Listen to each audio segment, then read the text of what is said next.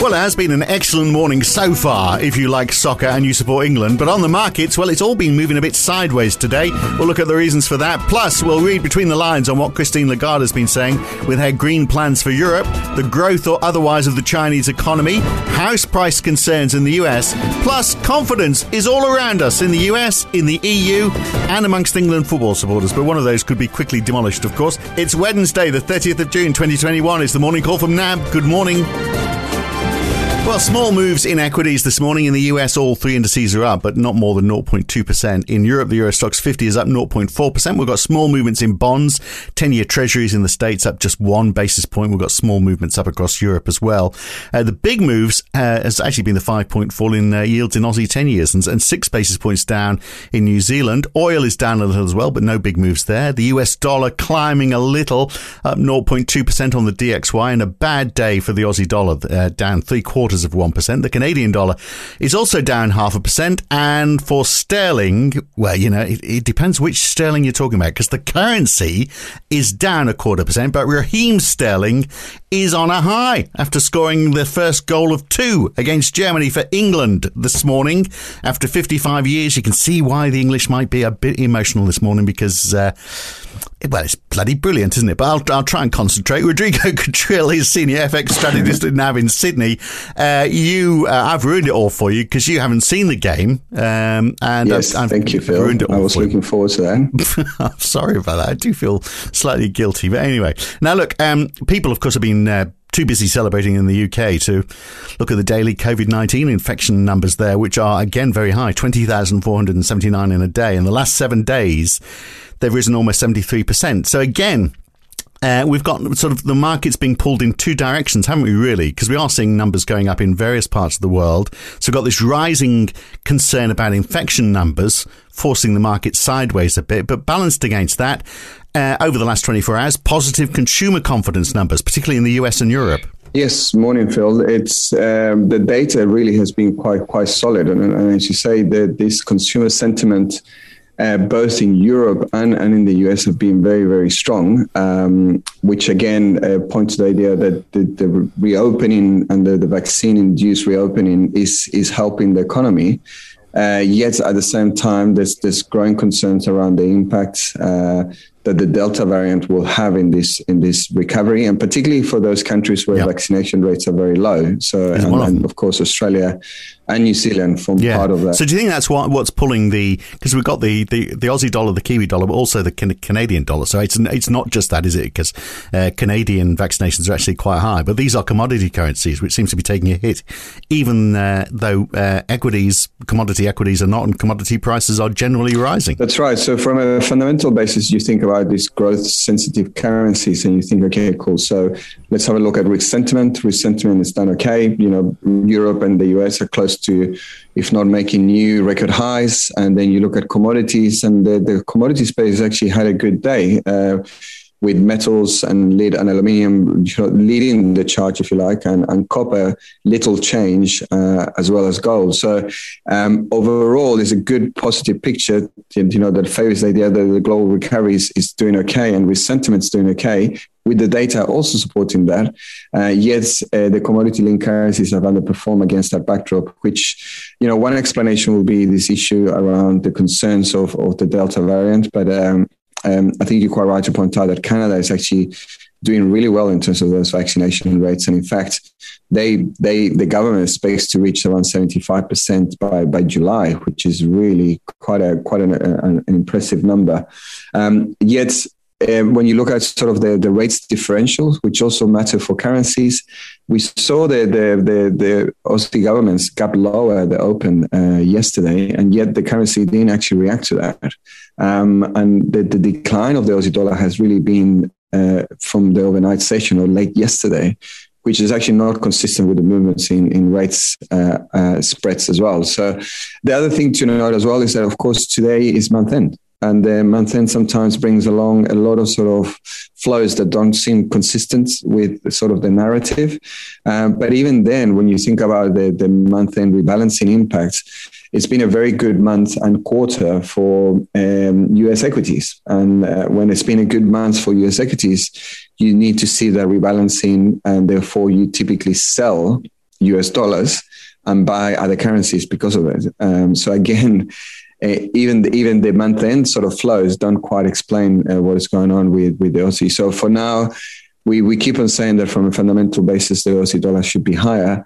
Uh, but of course, all this uncertainty, uh, which we hope will go away uh, from the because of the vaccine rollouts, um, will eventually uh, make fundamentals reassert themselves. So going back to the the the, uh, the conference board number, just very briefly, because there are a few interesting things in there. First of all, just the size of it, because the revised number, uh, the, they've revised the number, I should say, from May up to 120, and then up to 127.3 for this one. Uh, but also the uh, the one year consumer inflation expectations rose as well, 6.7 percent now. Yes, so I suppose the, the, the interesting part of, or one of the things to note is that the, the level of the confidence board uh, index is now back to those pre-pandemic levels averages, so 127, mm. 130. Uh, and as you say, the, the sort of the near-term inflation expectation have risen, which is kind of consistent with what we've seen with the data as well.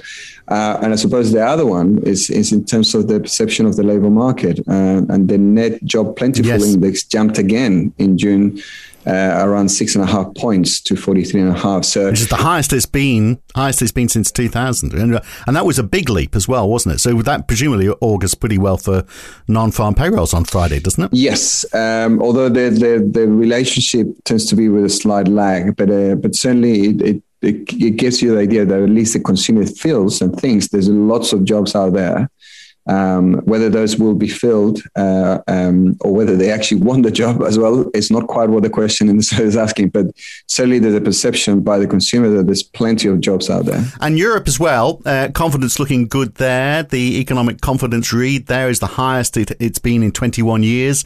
Uh, we had the uh, EU President Ursula von der Leyen speaking at the uh, the Brussels Economic Forum uh, overnight, saying that now 41% of adults in Europe are fully vaccinated. And of course, you know, against all of that, we're also getting this news uh, that vaccines, all sorts of vaccines now are being shown to be effective against the Delta and, and other variants. So perhaps not surprising that things are looking up in Europe.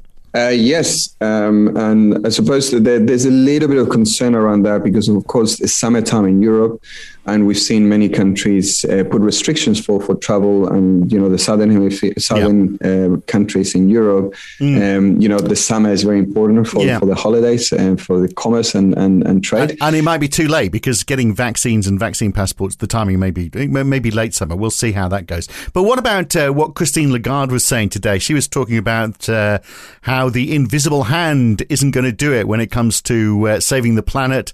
Uh, that, and you know that the uh, ECB might need to get involved in all of this uh, with with ECB money. So, what what was your take on what she said today? Well, to be honest, I'm still trying to to really you know, absorb everything that she said, but it's super interesting because um, I suppose the, the one point that we really need to emphasize is that there's a lot of talk about infrastructure spending from the, you know, Biden presidency, but you know, Europe is well ahead in terms of the commitment to, to the green and digitization of Europe uh, and green green investments. And of course, we know the European Fund, the Recovery Fund, is is by and large focused on that.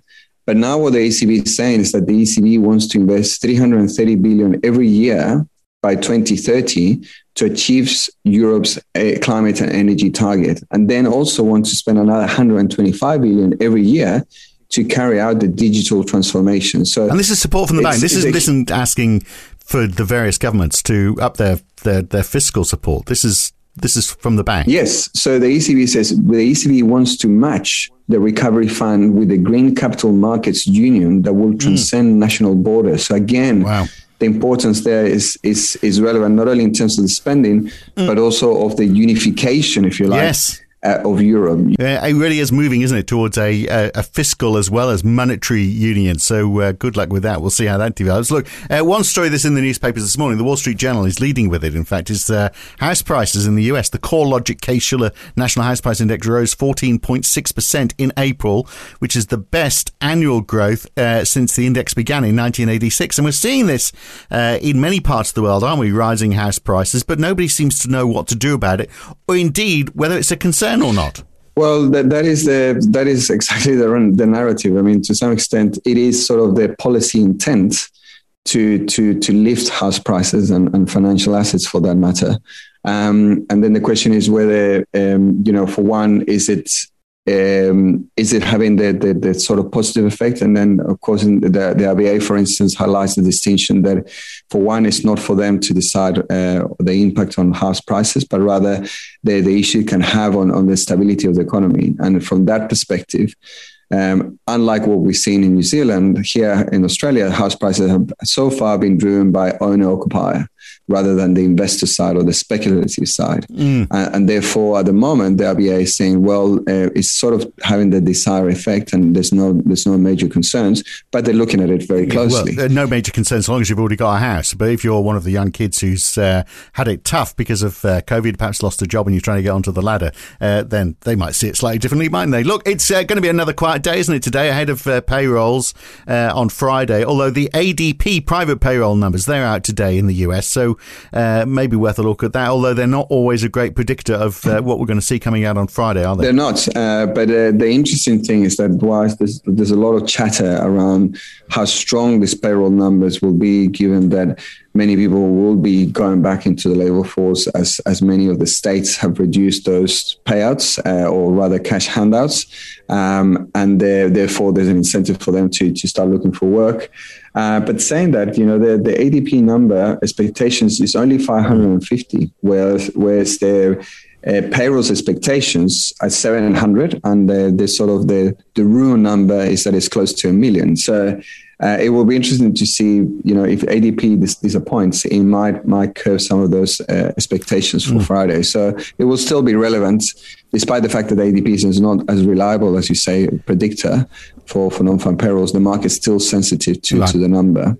Um, so certainly it's something, yeah, something to look out for. Um, and, and of course, during the day, we, we have China's PMI, which will also be of very much. Yeah. I mean, is, is, there, is there a concern that things are sliding down, slowing down a little bit? I mean, we've seen a slide in demand for steel, haven't we? And, uh, we, you know, we've seen a, a slowing in, in, in, credit as well. Uh, could it be that the economy in, in China has, has perhaps peaked a little bit early out of the, all of this? Well, there's certainly the you know the the data over the recent months suggests that um, not only it's consistent with the idea that China got out of the, the pandemic very quickly and very strongly, and now there's you know the reduction of, of credits that is being introduced this year is certainly having an effect, and we're seeing the slowdown in activity uh, it's still you know growing, but not quite growing at that sort of huge pace that we saw at the beginning of the year. So, um, which is something that is what the, the officials want uh, in in terms of the Chinese economy. So, it is the desired outcome. But now we're getting to the point of like saying, well, okay, you're slowing down to a sustainable level. Now the concern is that further slowdown from here uh, will actually, you know, make it make it detrimental from here. So it's something that um, many many are sort of looking at very closely, and and the expectations that maybe um, now we're going to see an, an end of the slowdown, but certainly that's where policy may, may have to play a role in order to make sure that we see the, you know, the Chinese economy performing at a sustainable but decent pace over coming months and years. All right, very quickly, because uh, I've got to go and celebrate. Uh, Australia gets private sector credit data for May. Japan releases uh, preliminary May industrial production numbers as well, plus the UK's final GDP read for Q1 and the flash CPI read for June for the Euro area. Any of those going to be influential in the markets today? Well, I think that the Australian one will be of some interest. The, the private sector credit growth slowed down in April, which was a little bit of a surprise. Uh, and business credit in particular also uh, was the big, big sort of draw that it fell 0.3%. So and we are looking for a bit of a rebound there, and particularly for, for the business credit as well. So that will be interesting to, to keep an eye on and to see what what's mm. the dynamics are within the private sector credit for Australia. Right. Okay. We're going to leave it there for now then. Uh, thanks, Rodrigo. We'll catch you again very soon. Thank you. Cheers, Phil. And thanks. that's the morning call for this Wednesday morning. I'm Phil Dobbie for NAB. Back again tomorrow morning. See you then.